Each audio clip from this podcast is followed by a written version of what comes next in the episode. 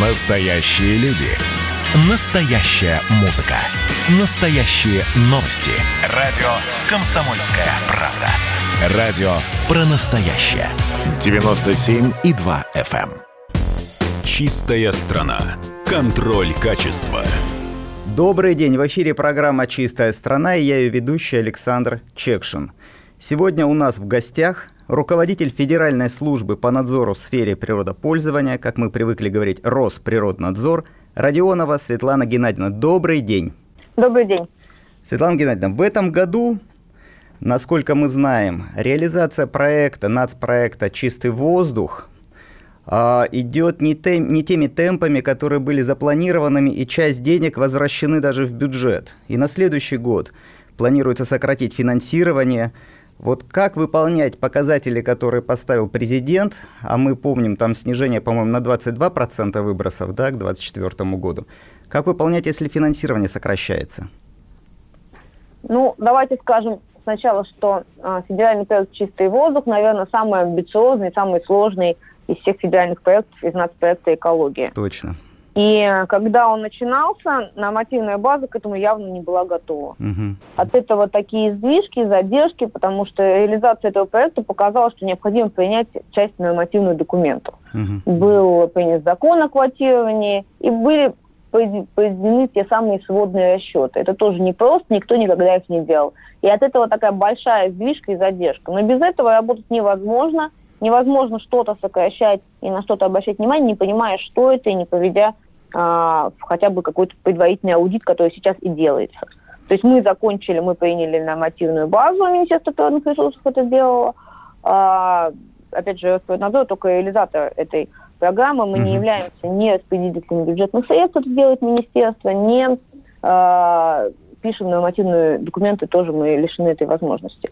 Поэтому все очень просто. Мы потратили достаточно большое количество времени. Да, мы этому не рады. Естественно, всем хотелось бы, чтобы это было побыстрее, особенно жителям. И, честно говоря, мне, как контролирующему органу, хотелось бы наиболее, наверное, серьезно на это обратить внимание. Но сейчас это именно так. Тратить деньги бездумно, не подтверждая экологический эффект, наверное, не очень правильно, грамотно.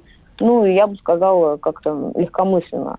Поэтому невозможно их потратить, не понимая, какой экологический эффект это принесет. Будет ли от этого вообще какая-то польза, или мы просто а, фактически там, ну, на что-то может быть важное, но недостаточно эффективное подать эти деньги. Поэтому эти деньги так и были распределены сейчас. А что касается финансирования следующих э, лет, ну, это не совсем ко мне вопрос, это решает на уровне Минфина на государство, и эти показатели устанавливает. Поэтому я хотела бы еще сказать, что у нас при этом идет финансирование а, со стороны коммерческих структур своих инвестпроектов, и там все у нас, как и было, это почти 400 а, миллиардов, и это все ну, идет в плановом режиме пока.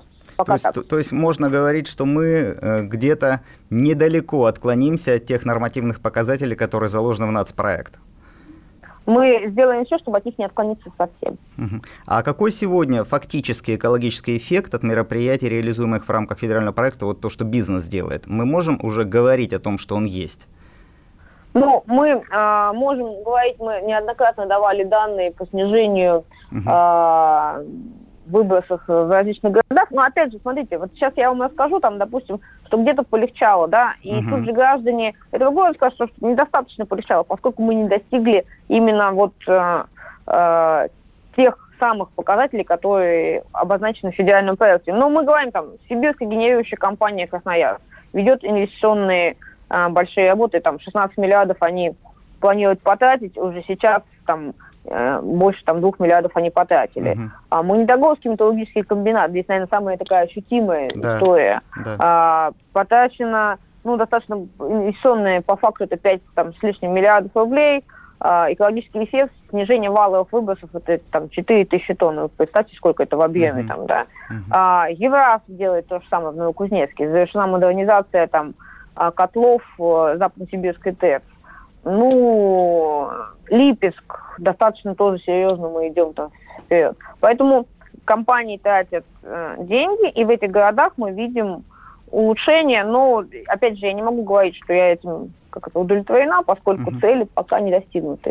И мы их трансформируем. Вы помните, президент поставил новые задачи да. к 2030 году. Да. И это тоже сейчас обсуждается. И как только правительство определится с окончательной формой, как это будет выглядеть, мы будем это все реализовывать. То есть сейчас бизнес идет в нерешенных проектах. Наша задача сделать все стимулы экономические и, может быть, какие-то даже а, как, кнут и пряник, да, и, может быть, uh-huh. какие-то стимулы не сильно, может быть, как это, лояльные к бизнесу сделать. Ну и наказывать тоже кого-то придется, если не будут видеть. А сейчас сводные расчеты и квотирование. На самом деле, хотела бы обратить внимание на то, что сейчас мы будем доводить квоты до, до предприятий, и вот тут мы увидим, кто действительно хочет в этой стране работать и жить, а кто нет.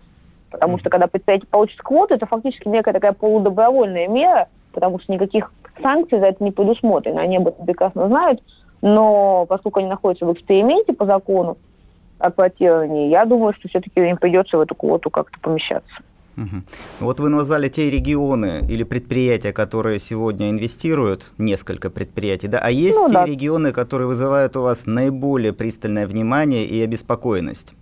Ну, если я скажу про Наиск, наверное, это будет с моей это стороны да. сейчас несколько как бы это, но я бы хотела, чтобы в этом городе все стало по-другому.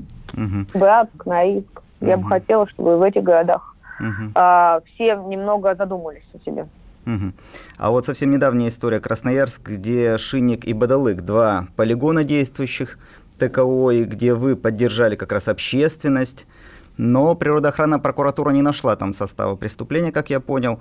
Насколько вам сложно сегодня работать в условиях, когда вы видите нарушения, вы пытаетесь их остановить, штрафы минимальны, и при этом вас воспринимают ну, крупные промышленные предприятия как э, такого орган, который как хочет что-то найти, что-то найти. У вас есть вообще друзья-то в, в, в этом деле?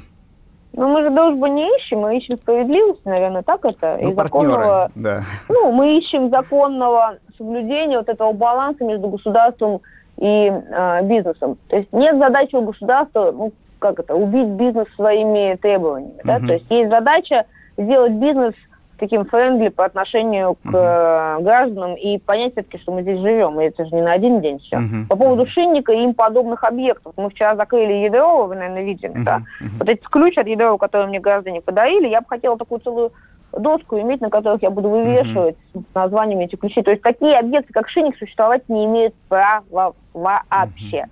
То есть uh-huh. это мое четкое убеждение, как Светланы Геннадьевны, как руководителя службы, как главного государственного инспектора. Э, вот абсолютно четко, я в этом уверена, и это разделяет каждый сотрудник э, Роспроднадзора. И, наверное, наверное, каждый житель Красноярска, мне кажется. Ну да, то есть Кроме, вы будете добиваться, владель... добиваться да, того, чтобы... Да, такие объекты будут закрыты. Мы вообще, в принципе, будем в дискуссию вступать с а, операторами Э, кооператорами и ПТКО на следующий год разбираться, и, наверное, будут у нас проверки достаточно масштабные в следующем году, и мы будем смотреть, как реализуется реформа. А скажите, мы это будем делать. Да, Светлана Геннадьевна, на этот год, вы говорили, будет много предприятий проверено, в том числе, я помню, э, золотодобытчиков, там чуть ли не 100 предприятий. Да, они проверяются. Идет это, да, все в плановом режиме? Да, проверки идут, но вы знаете, да, есть ограничения из-за ковида, они установлены угу. государством, наверное, это правильно. Есть угу. ограничения как по проверочным мероприятиям, чтобы не создавать дополнительные нагрузки сейчас, когда бизнесу и так непросто. И есть ограничения по передвижению, и, ну, соответственно, и давайте честно еще скажем, у меня и там люди болеют, и наши болеют, да, мы выезжаем куда-то, и когда вся команда, которая находится на проверке, заболевает, это сложно. Но мы проверяем, сейчас у нас достаточно большое количество проверок э, идет, и мы их публикуем, вы видите э, эти данные, золотодобытчиков проверяем, и пойдем к ним на проверку тогда, когда позволит температурный режим. Потому что проверять эти объекты в зиму совершенно бесполезно, мы не можем сделать замеры, нам не позволяет методики это сделать. Угу. Мы пойдем уже туда в начале апреля. Еще раз, ну, мы продлились в правительстве и будем весь следующий год там находиться. Они все добросовестно себя ведут. Очень многие пытаются уйти под корягу, но мне кажется, это угу. не у всех получится. Угу. Да. Мы все равно как, как пойдем к каждому, кто запланировал. Это такая некая данность. Комсомолка как медиаресурс. Мы совместно с Российским экологическим движением и вами, как контролирующим органом, хотим учредить на следующий год национальную премию чистый воздух. Знаете, я абсолютно уверена, что это очень правильный подход и угу. очень правильная здравая идея, что эта премия станет такой достаточно знаковой по одной простой причине. А, люди, занимающиеся экологией, как правило, люди очень активные и неравнодушные. Точно. И собрать это очень правильно в одном месте, наверное, проанализировать и выбрать действительно лучшее в дискуссии, может быть, где-то там в горячем споре, потому что когда наука начинает биться между собой, доказывать, что та или иная технология более продуктивна, это так очень происходит в таких э, полемиках и дискуссиях. Но я считаю, что это очень правильно, и это привлечет внимание еще раз. То есть чем больше мы об этом говорим, чем больше мы расширяем круг возможностей для всех в этом поучаствовать, тем, мне кажется, эффективнее. И задача моя как руководителя эту площадку представить. И я уверена, что я буду там заниматься этим лично, и каждый, опять же, сотрудник на местах э, тоже в этом заинтересован. Нам помощь, вот никогда мы от помощи не откажемся. Спасибо большое, Светлана Геннадьевна. Хочу вас поздравить в канун Нового года. Уже год завершается. Надеюсь, он нам не принесет ничего того, чтобы вызвало какой-то общественный резонанс, а следующий год будет спокойным, потому что год уходящий, конечно же, был очень тревожным. Я желаю вам здоровья, вашим сотрудникам здоровья, и, конечно, пусть в рамках вашей службы вы э, все помогают вам спасать природу. Я хочу сказать всем спасибо за то, что мы все вместе в этом году показали, что экология – дело каждого, вот прям каждого. И это то, что нас всех объединяет, и я хочу вам, журналистскому сообществу, а, блогерам, всем тем, кто встречал нас на местах, когда мы достаточно большое количество предприятий посещали, всем, кто не промолчал, всем, кто не прошел мимо, всем, кто что-то сам еще при этом сделал, а, вот этот лозунг «Экология – дело каждого», давайте мы будем с ним жить. И всех наступающим, и в следующем году, я думаю, мы непрерывно, не прощаясь, встретимся на всех этих наших площадках, форумах и продолжим в этой же парадигме жить. Спасибо. Спасибо большое. До свидания. Чистая страна. Контроль качества.